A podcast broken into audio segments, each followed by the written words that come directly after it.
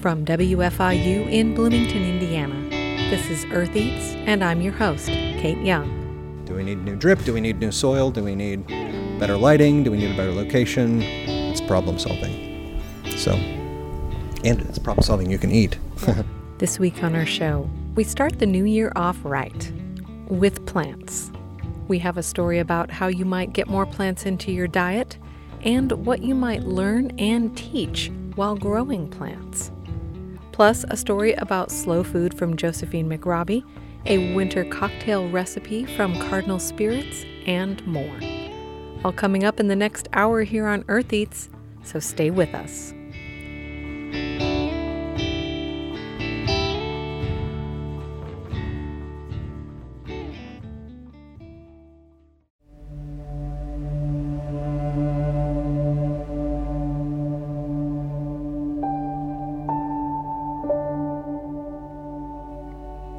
Earth Eats is produced from the campus of Indiana University in Bloomington, Indiana.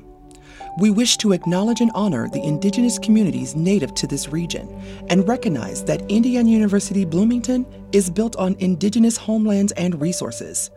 We recognize the Miami, Delaware, Potawatomi, and Shawnee people as past, present, and future caretakers of this land.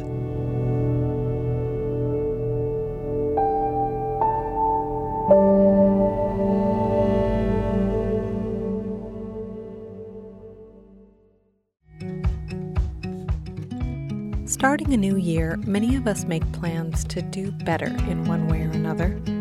Maybe by, say, improving your diet.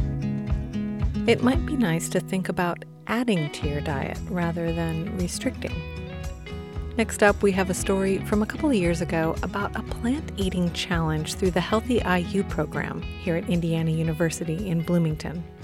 Asparagus, bell pepper, cabbage, carrot, cauliflower, celery, green onion, lettuce, mushroom, Napa cabbage, hazelnut, peanut, sesame seed, sunflower seed. I'm Stephen Lalovich. I'm a registered dietitian for the IU Health Center and Healthy IU which is the University Workplace Wellness Program. Healthy IU serves all the IU campuses throughout the state, and we provide a variety of programs and services, all of which are free of charge to IU employees. Our most popular program is our health screening program, where you get your height, weight, blood pressure, um, and cholesterol and glucose measured.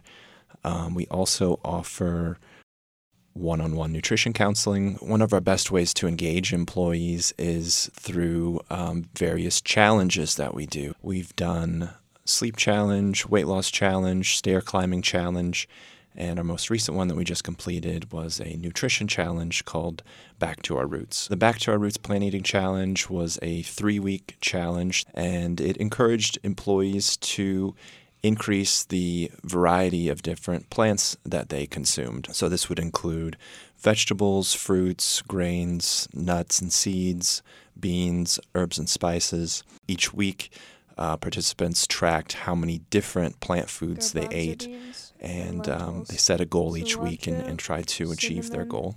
Garlic, clove, nutmeg, oregano, pepper. I took the plant eating challenge and I kept a radio diary with my 12 year old son, Cosmo. Hi, my name is Cosmo Pearson Young, and I go to Templeton Elementary.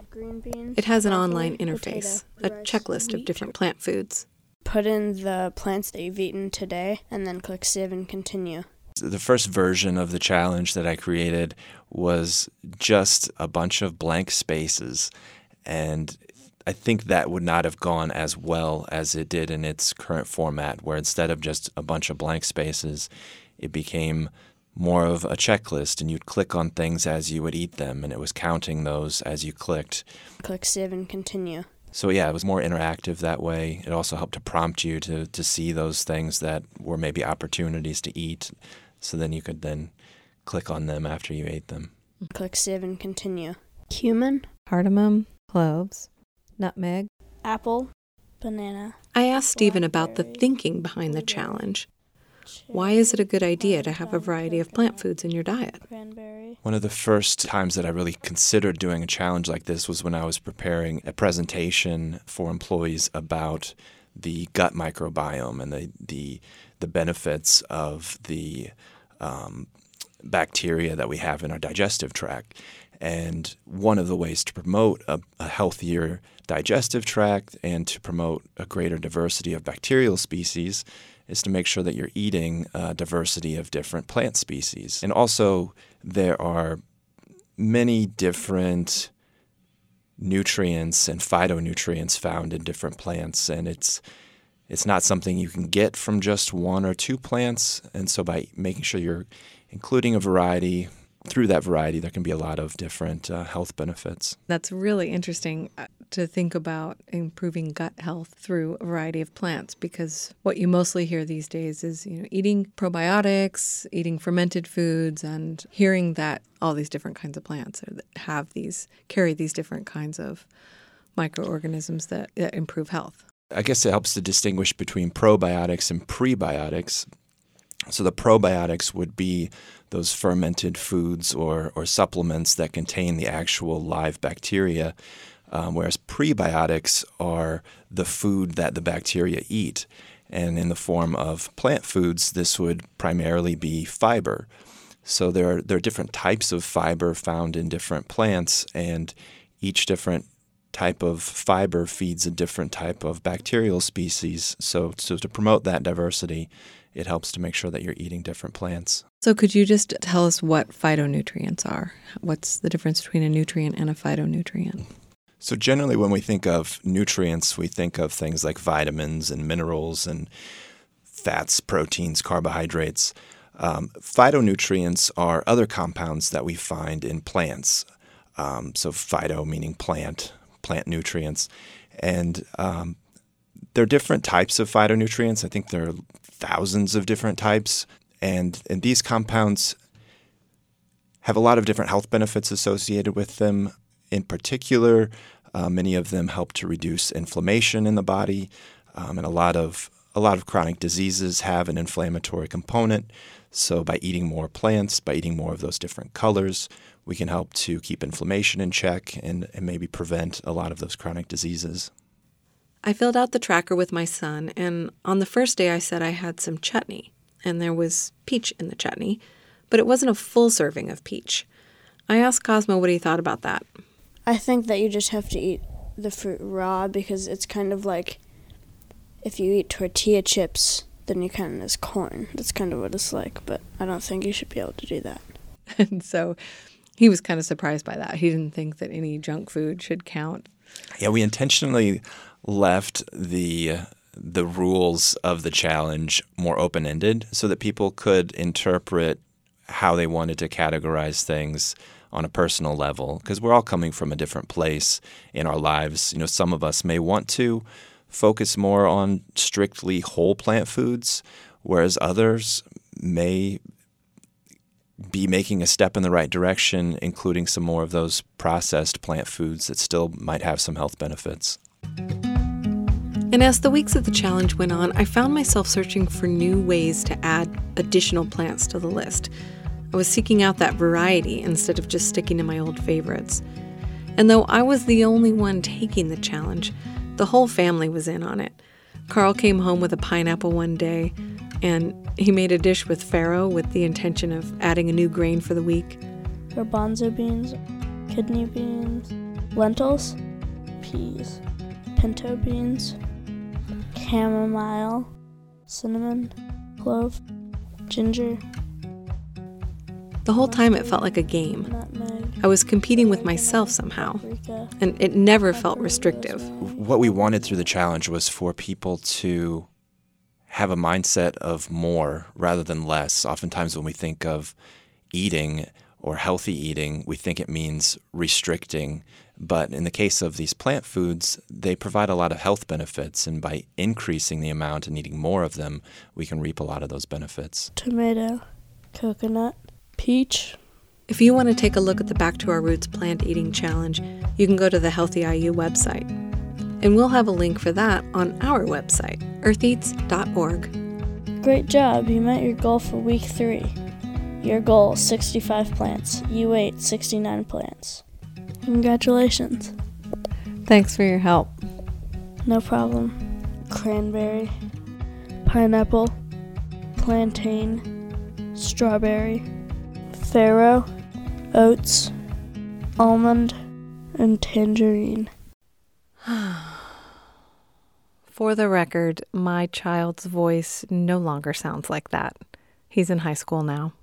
I hope that story offered some inspiration for starting off on the right foot for 2021. Later in the show, we'll hear about growing plants, the edible kind. Stay with us.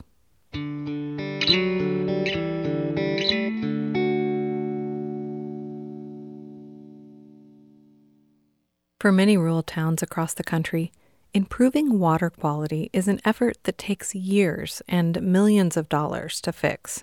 Harvest Public Media's Seth Bodine reports how some rural towns struggle to keep up with the improvements. Cheryl Lefevre doesn't drink the water in the small town of Hobart, Oklahoma without a filter. Without that filter, sometimes the water smells like chlorine or rust, or sometimes even comes out brown. Some days it's like this, you know, clear and just fine, and some days it's got all of that gunk in it. That gunk she's referring to, that's what she's seen in her filter. She says she has to clean it about every two weeks. What is that in there? It. I don't know, like dirt deposits. I'm not sure, but these little these little brown circle like ones. That's a constant. Despite the color and smell, a recent EPA report says the water is fine.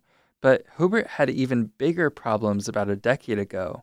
Sediment started filling up the lake, and the water had a lot of sediment in it. That caused all sorts of problems in the water. The taste and odor was just so horrendous that we couldn't treat it. That's Joe Tipton, the water superintendent for Hobart. He says the city is dredging the lake and revamping its water treatment facility. It's a huge undertaking and has a hefty price tag, up to $18 million. Still, the water sometimes comes out brown. Tipton says it might be due to the aging pipes in town. Lefevre says she sees improvement charges on her utility bill each month, but after 10 years, she's tired of waiting. Granted, it's you've got your sewer and trash and, and stuff on there as well, but a hundred dollars a month and I have to buy water and sometimes my dogs won't even drink it. You know, it's it's frustrating. Tipton estimates the renovation project will be finished within the next two years. City manager Ashley Slaughterbeck says replacing some of the old pipes in town is feasible, but not until work at Rocky Lake is finished, checking off one improvement to move to another. Hobart isn't alone. Eric Olson is the strategic director of health at the Natural Resource Defense Council. He says small rural towns across the country often struggle to keep water safe. They often have a disproportionate number of violations and compliance problems because they don't have the economies of scale and therefore they often cannot afford the treatment um, that would be needed to remove contaminants. The problem is so widespread that the U.S. Department of Agriculture has handed out nearly $900 million this year in loans and grants to rural towns in 43 states. It's supposed to update their water systems, but Olson says the money is a drop in the bucket compared to what's needed to solve the widespread problem in rural areas. The total needs for upgrading and fixing um, drinking water systems in the U.S. are about $1 trillion. Even when towns get the loans they need, they have to worry about paying it off. Bob Copeland is the city manager of Hollis, Oklahoma. His town of a little over a thousand people received a mix of grants and loans from the USDA and Indian Health Service to help fix the nitrate violations in the water. And while the water is much better now, he worries about the town's ability to pay off the loans in the future. Like a lot of small towns, we have a declining population, and uh, you know, it's uh, we've had to raise our water rates uh, to actually make our loan payments. Small towns often have to decide if fixing the crumbling infrastructure is worth the price. Seth Bodine, Harvest Public Media. Find more from this reporting collective at harvestpublicmedia.org.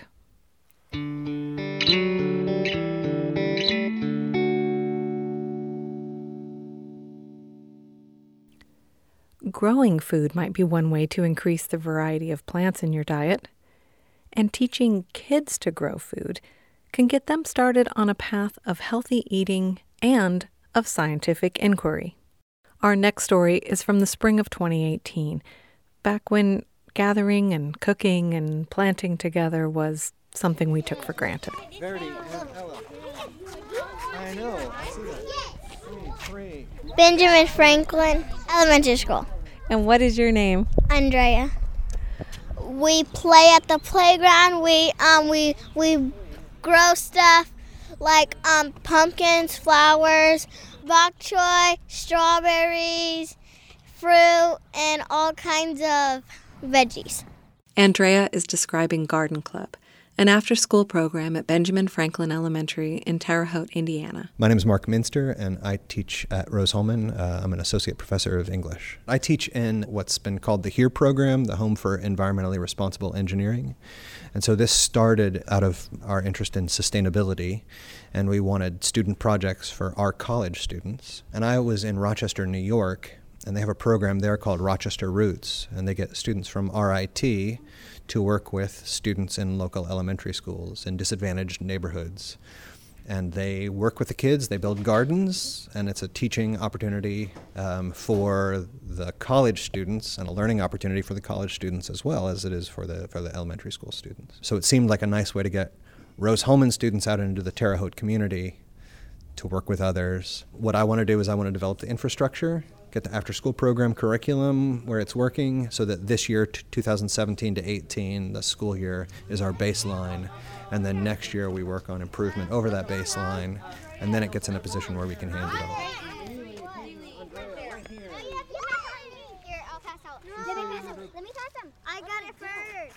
We are out here Tuesdays and Thursday afternoons, uh, 25 weeks during the year.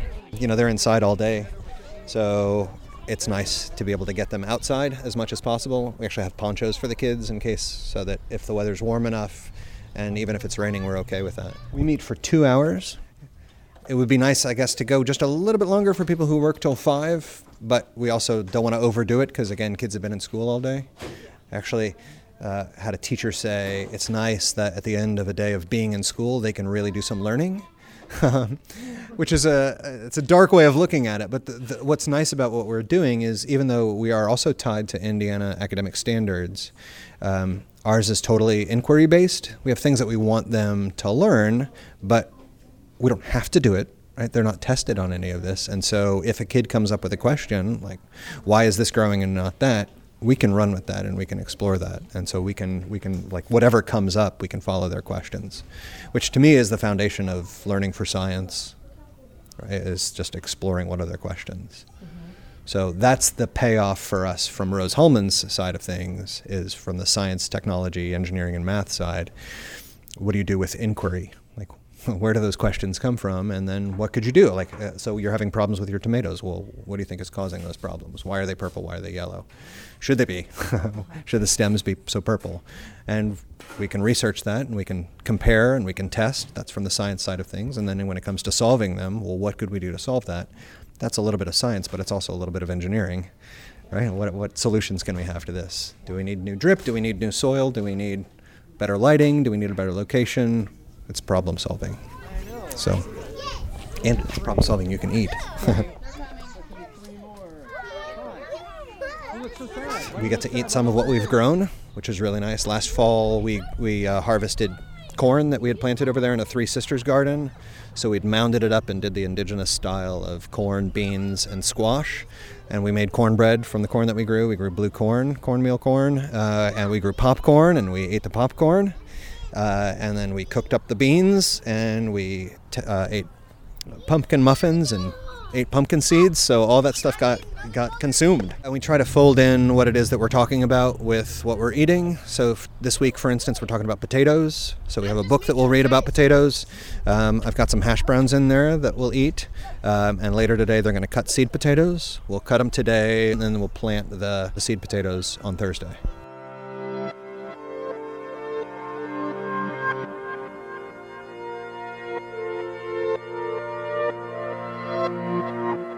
And at this point, we're now working through the, the Junior Master Gardener curriculum so that all the kids will be certified as Junior Master Gardeners by the time they're done with the program in a couple weeks. So, and they'll get little little certificates. We're gonna have T-shirts. They'll be certified. Um, it's but it's only ten weeks of the year. So in the fall, we have our own curriculum that's more designed from a kind of sustainability perspective. We're thinking ecologically in terms of the whole life cycle of things. So we get them to think about inputs and outputs of a system. So what goes into a garden, what comes out of a garden, what are all the inputs, what are all the outputs, what are all the various processes in there. Um, and that comes true with eating too. I'm looking at the tables right now that are set. All of that food that's there comes from somewhere and it goes somewhere. Before they come in, I'm going to have to get their compost bucket. So, like, they, they know to scrape the food into the compost bucket, they know to put the recycling off to the side, and then the trash, whatever's left, a little bit of trash goes into the trash can. But we've got a compost bucket right outside that shed that we put together. So the kids kids help compost. One of the great things about Mark's approach is that he doesn't just explain how things work or tell the kids exactly what to do. He lets them experiment and discover on their own. For instance, with the compost, he let them put whatever they wanted into it. So the very first day when they were experimenting with compost, I had some kids put water bottles in there, um, and some kids put like plastic wrappers. But that's all part of the process. Is that some some only put food, food scraps, and others put uh, plastic. Others put paper. They put their napkins in there. They'll check back later to see which things decomposed and which ones didn't. Probably a more memorable method than a set of rules of what goes in and what doesn't. Garden Club starts with some free time outside. Kids draw on the sidewalk with chalk, run around on the playground, while some of the adults get snacks ready inside. Today's snack includes hash browns to make the connection to one of the garden activities. We are having a pretzel, um, orange, a hash browns, a banana, um, bread, and I have um, sauce on it. Hash browns taste like hash browns. What are they made from? They're made out of hash browns and potatoes. Because hash browns are made out of potatoes. After their snack is cleaned up, they gather around one of the college students for a story about, you guessed it, potatoes.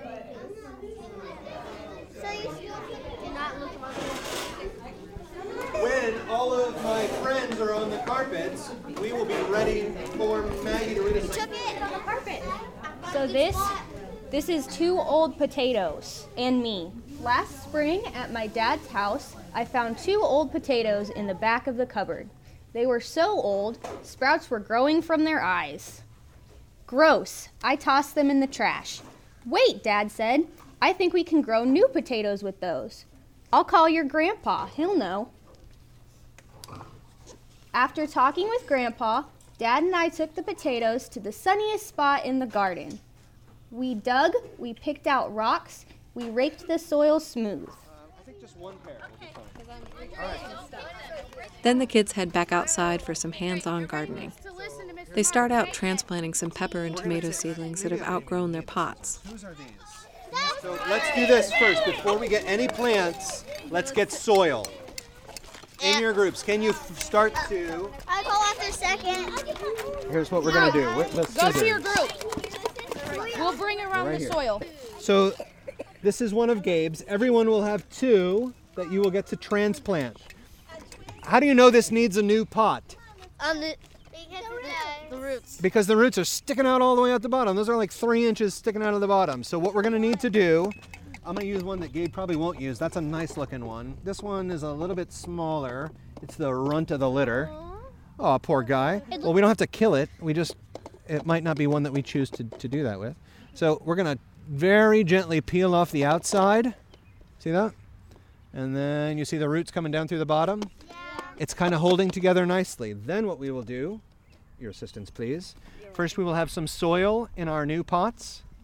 And then we will plop that in there gently, making sure that we pl- create plenty of room for that root. After that, we'll water it. You, so we will end up with two pepper plants. Yeah? Questions about this? Do you have questions? But it's not all fun and games. Sometimes Garden Club can get a little bit chaotic. This is broke. Can't scoop it. Oh, that got in my eye. But here's what I want It's you part to of do. the Do you fun. see the roots coming out of the bottom? Yeah. All right. The transplanted seedlings will eventually go home with the kids to plant with their families. The Garden Club program works with families in the neighborhood to get a raised bed garden plot started at home if they're interested. They set them up with the structure, the soil, the plants, and some know how. Amy Cotton is one of the parent volunteers. She talked about what it's meant for her kids to nurture plants at home. Well, and a lot of things that the kids have brought home too are ready to be transplanted. Mm-hmm. And so we're going to be doing that. And they're really excited. Like they did that. That's, you know, something they created. And that makes them happy. That sense of pride. Yeah, like they did that. And it makes them happy. I remember Blake being happy about his beans. Oh, he was ecstatic about his beans. They got so huge, and then the cat ate them. Of course, she ate some lettuce we had too. But he was like, "Bob, you have to take a picture. We have to show that to Mark." Like they they grew probably about that tall, started falling over. The cat started eating them. But for them to get that big, you know, he that was like a big accomplishment for him, and he really he was stoked, so stoked. The last activity for Garden Club is getting potatoes ready for planting. The kids gather around Mark as he holds up a potato with sprouting eyes. He asks the kids questions about what they observe. These are going to be roots. You're absolutely right about that. But this is a little bit different. What do you notice about the very end? Can you see? It's like one of those squids from Minecraft. It does kind of. yeah, it really does. It's got It looks like tentacles. a hand. Well, on plants, what are the kind of things that open up that look kind of like hands? A flower. A flower. A flower. These are little potato leaves.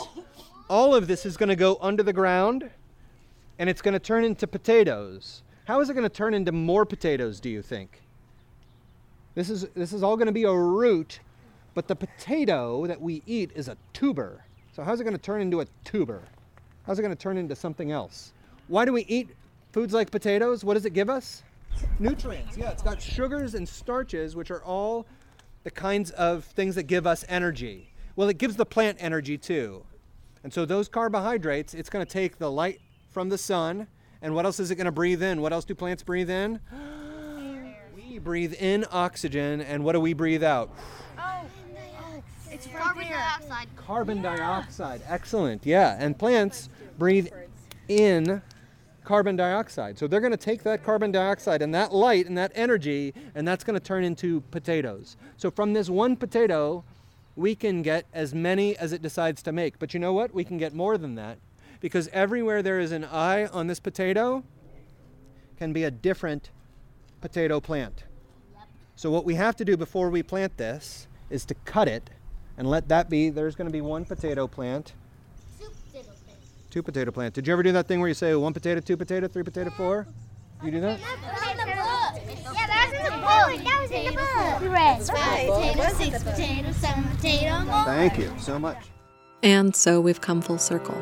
The kids are connecting the potato planting lesson with the story they just heard inside.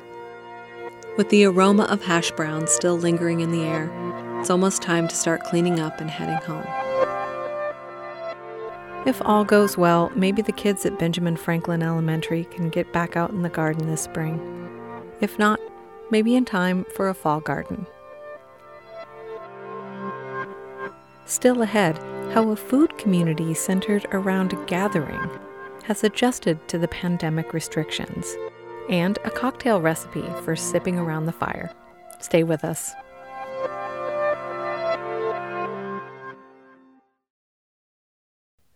After harsh and frequent criticism from animal rights activists and environmentalists, many farmers and people who work in agriculture launched an effort to tell their stories to the broader public. A decade later, this effort has worked through several themes. With a new president coming, Harvest Public Media's Amy Mayer looks at how ag messaging may change again. Back in 2013, fresh off Barack Obama's reelection, agriculture groups were hitting their storytelling stride. The United Nations had given them a convenient factoid. Mike Vande Logt is a plant breeder who at the time was with the seed company Winfield. When we take a look at the planet going from 7 billion people to 9 billion people over the next 20, 25 years, obviously the need to increase food production is very, very important. Farmers signed up for media training, started talking to reporters more, and engaged on platforms like YouTube to spread the message. Still, environmentalists and advocates for the hungry would constantly point out that nearly 40% of Midwest corn becomes ethanol, feeding cars, not people. Then ag groups and companies, some of which sponsored social media campaigns and videos, positioned themselves to get their messages in front of the candidates vying for the 2016 presidential nominations. As a candidate, Donald Trump hinted at something that would spark the mantra that replaced Feed the World. Here he is in Des Moines more than a year before the 2016 caucuses, railing on China for devaluing its currency. And what it's going to do is make it impossible for you to sell your product. It's going to make it impossible for you to compete. And they're getting away By the time Trump took office, many ag leaders had coalesced around a new message. Trade is important to farmers. Brian Kuehl is director of Farmers for Free Trade, a group that wanted to tell a different story. The folks who founded Farmers for Free Trade said, well, wait a minute.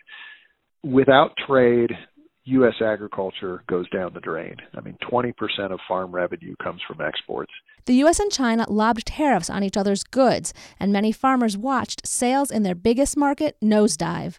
As the tariffs wore on, the U.S. Department of Agriculture launched the Market Facilitation Program, a series of payments to help affected farmers recover. A new slogan was born Trade, not aid certainly right after the first round of MFP payments, that became a mantra that we heard from a lot of people. But Iowa native Austin Frerick, who's an ag policy researcher at Yale, sees a coordinated public relations game at play. He says that line's likely to be replaced. They'll hire some, you know, expensive New York City ad firm to come up with some, you know, catchy little jingle. Frerick says he's a bit cynical about the major commodity groups and agribusinesses. He says they use these catchphrases to curry favor with the public.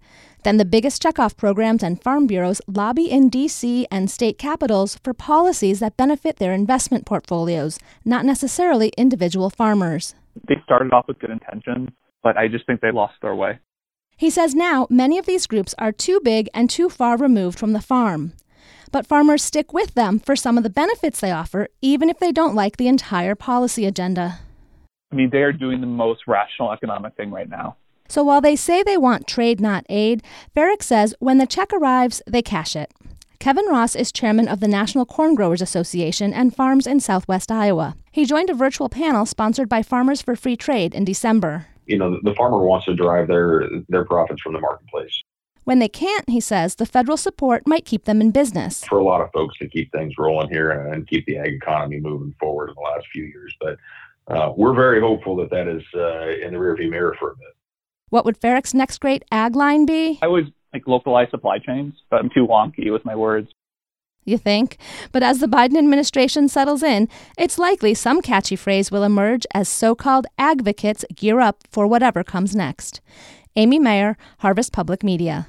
Harvest Public Media brings you agricultural reporting from the heartland. Find more at harvestpublicmedia.org. Kate Young here. This is Earth Eats. Whether it's worrying about the vulnerabilities in our national food supply or wondering if we should start baking sourdough, throughout the pandemic, many of us have been thinking about food more than ever. The goals of Slow Food USA, a grassroots organization focusing on food justice for all, couldn't be more timely. But during the rise of a global pandemic, organizers had to think about new and novel ways to share their message. Earlier this year, Earth Eats producer Josephine McRobbie spoke with Slow Food USA Executive Director Anna Mulé. My name is Anna Mulé. I'm the Executive Director of Slow Food USA, we're based in Brooklyn, but we have local chapters throughout the United States, and our headquarters is in Italy. Yeah, the word of the month is pivot. The word of the season is pivot. The grassroots nonprofit Slow Food USA operates in 160 countries around the world, with a USA wing that's home to over 150 local chapters. Members include farmers, fishers, teachers, chefs, activists, and scientists all around the country, all devoted to a goal of good, clean, and fair food for all. A lot of our work revolves around gatherings, bringing people together, meeting in person, enjoying food together, and really, you know, learning about the whole chain from farm to fork through food, but also enjoying the taste of food as well. In the wake of COVID 19, Slow Food USA has had to find new ways for members to connect. All our well thought out strategies don't work anymore. So it's a matter of being really flexible, being really nimble, and just trying new things to see what what really works and what is most effective to respond to the needs of the community. So this is a really nice frame. What you're seeing along the top is all completely capped nectar that's been turned into honey already. This is stores, reserves for all the baby bees that are going to be. Beekeeper Jennifer Holmes is showing off her bee frames from her backyard in Stuart, Florida. She's presenting as part of Slow Food Live, a Zoom based Skillshare program that covers topics like gardening and cooking. Of being born. The, the cells that are empty on the left may contain eggs and younger stages. So, our first one about sourdough. We had over 500 people register for that one and it's gotten thousands of views online now. You know we had a session about japanese curry bricks. How do you make japanese curry bricks? Um, these things that people wouldn't have time for before but now they find themselves at home and eager to experiment. In high seas below seas i'm gonna be your friend I'm gonna be your friend. Awesome, awesome. Thank you, Melanie. Thank you.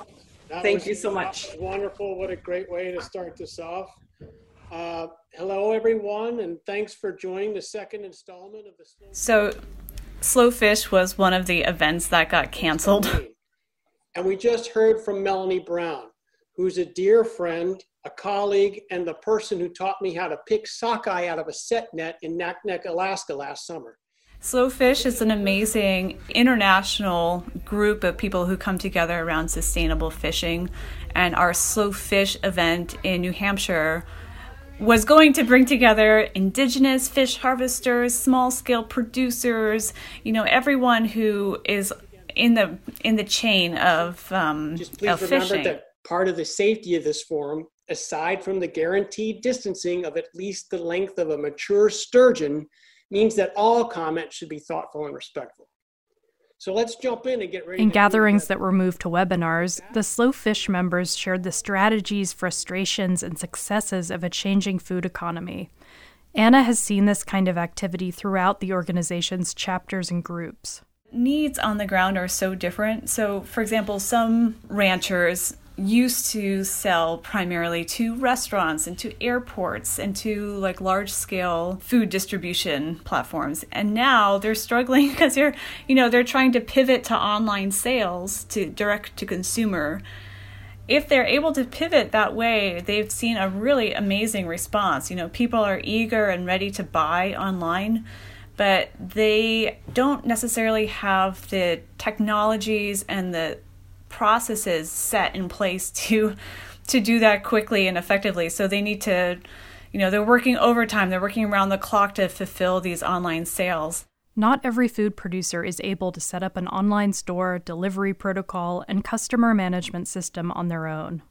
So, Slow Food East Bay, for example, is establishing like a food hub at a central farm where these small scale producers can drop off their goods and then they and partners will manage all the logistics of getting that to you know low income communities who need food right now or to you know organizing a drive by pickup kind of situation. I think it's all about logistics right now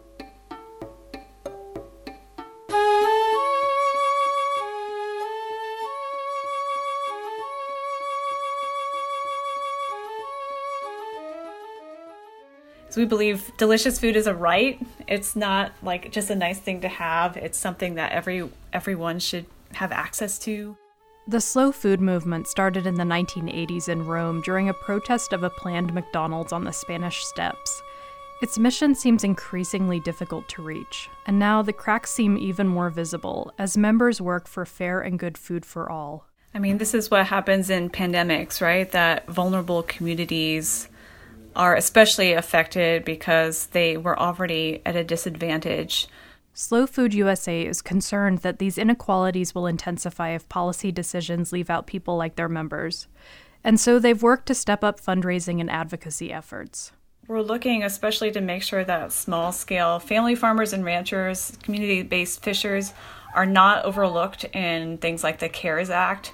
Our worry in all of this is that you know there's a limited amount of funding and we don't want big ag to win. We want funds to go to the small scale family farmers the folks who are really active players in the local communities and making sure that those communities are getting healthy food. Like all of us anna and her colleagues are searching for meaning as the weeks wear on. You know i think this moment we all want answers on when this is going to end and I also want answers, but I think we can also lean into this moment a little bit. And I think this is a moment to develop some new habits that focus on a really healthy and robust food economy. And how can we how can we hold on to those um, as as the uh, pandemic slows down?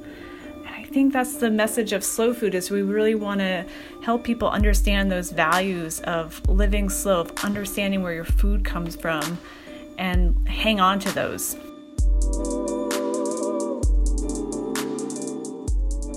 That was producer Josephine McRobbie. Find links from this story at eartheats.org.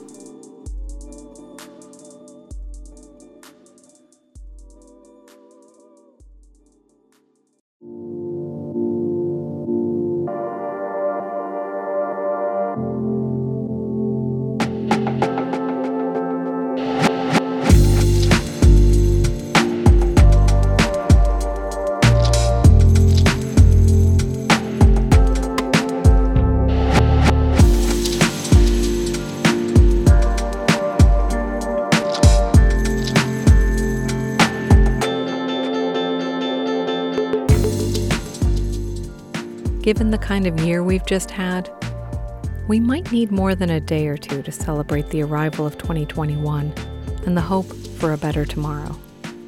If you're looking for cocktail suggestions for ringing in the new year, look no further than our local distillery, Cardinal Spirits. Last year, I met with Scott Lowe, who showed me how to make one of his favorite winter drinks. This is a rum walnut Alexander, so it's a riff on a brandy Alexander. And instead of using the brandy, I'm using um, our Lake House spiced rum and the Cardinal Nocino. I'm going to be using a little bit of uh, heavy cream and some Demerara syrup, which is a heavy molasses forward syrup. It's a one to one syrup, simple syrup. And to start, I'm going to use two ounces of the Lake House rum, which is a spiced rum spiced forward rum. We use a lot of cinnamon and clove, and we also use a ton of citrus. We use dried citrus uh, peel, mainly mainly orange peel, and on the second distillation we use fresh orange peel. So it gives a nice citrus background to it. So two ounces of the Lake House rum, and then I'm going to use one ounce of the walnut liqueur, the Nocino.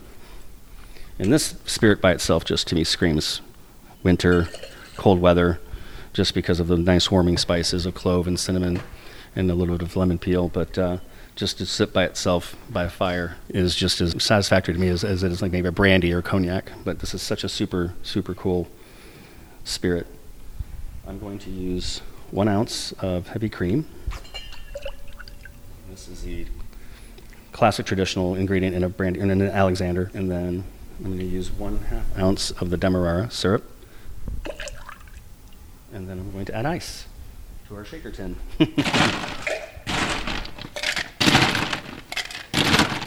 I'm going to shake this for about 20 seconds just to get a nice dilution and, and just to chill it really, really well.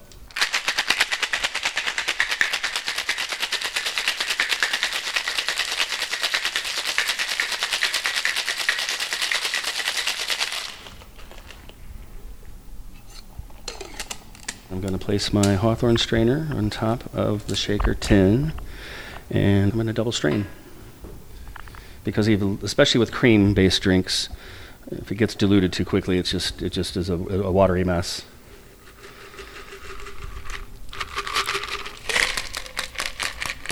And I'm using a coupe glass for this, which is a type of martini glass or cordial glass. It's a bit larger than a cordial glass, uh, but it's a coupe glass that is very popular in uh, strain cocktails that are, especially like an Alexander. And I'm going to take a little duster of nutmeg. and I'm going to place a piece of paper over half of the coupe glass, and I'm going to dust one half of the cocktail with nutmeg. And the nutmeg is going to have a very nice warming quality, as well as very nice Aroma. aroma. Thank you. And that is the rum walnut Alexander. Well, that is so beautiful. I love that design of the dusting of nutmeg across the top. It's really nice. And it's so simple. It's so simple to be just a little creative uh, with your garnishes. Um, it doesn't have to be anything extravagant or spectacular, just something really simple, but like just doing it over the half of the glass just has a nice eye appeal to it. And I always like to go in when I'm when I'm taking a first sip of this particular cocktail because you're going to nose the nutmeg first before you drink, and that's another thing with cocktails. As you think of cocktails, think of how a chef approaches his food in the same way. He uses the finest ingredients, um, and you're also eating first when you sit down. You eat when your plate arrives with your eyes first before you actually even taste it, and that's pretty important in a cocktail as well. Do you mind if I try it? Please do.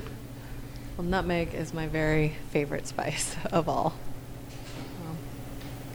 That is so nice. the the nocino really comes It's- alive with the cream. I agree, and I and I, I was kind of interested to see the f- biggest thing I was interested in this cocktail was to see how the Lake House rum was going to play with the Nocino since they both have such strong flavors on their own, and sometimes we have t- two spirits that are very complex on their own that they don't marry well together, but I think with the cream. And, and, and, this, and, the, and the Demerara bringing it, kind of tying it all together. You can still taste the rum qualities and the citrus and the, and the orange peel in the rum, and you can also taste that, that, that clove with, with the Nocino.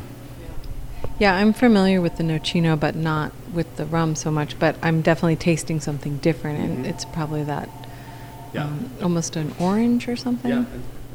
Definitely, there's a dry and, and, and fresh orange peel in the distillation process of the of the Lake House rum, but that's something that we wanted to achieve with the rum too. But a lot of the mass-produced rums have you know artificial colors and they're very sickeningly sweet. Uh, we wanted to avoid all that. We wanted to be very f- spice forward, and and let the spices kind of speak for themselves in the rum, and not have it to be really super sweet. I wanted to hear more about the process of infusing the spices into the spirits. So we have what is called a botanical basket, a metal basket, and what we do is we take a bunch of different botanicals depending on what we're distilling at the time. For the rum, we are using um, we're using definitely using uh, a lot of orange peel, and we're definitely using a lot of lemon peel. We do uh, vanilla, cardamom, cinnamon. Uh, black pepper, and then we have a secret ingredient that uh, we just can't really give out. But so we take all those different botanicals in their purest natural form, spices, and then we run our this basically the rum is going to be a sugarcane base.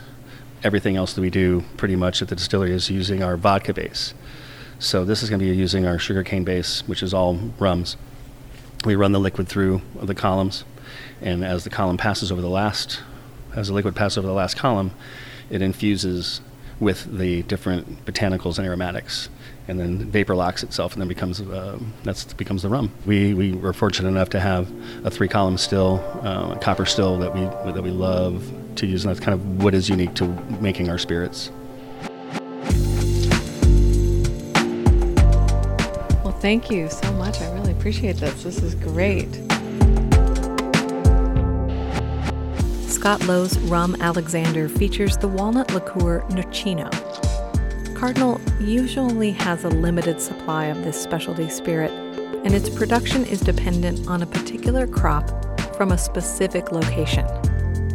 All this to say, don't be surprised if you don't find it on their current online ordering menu. Check back with them next year. Nocino is bound to return eventually. Thanks for tuning in this week, and we'll see you next time. Cheers.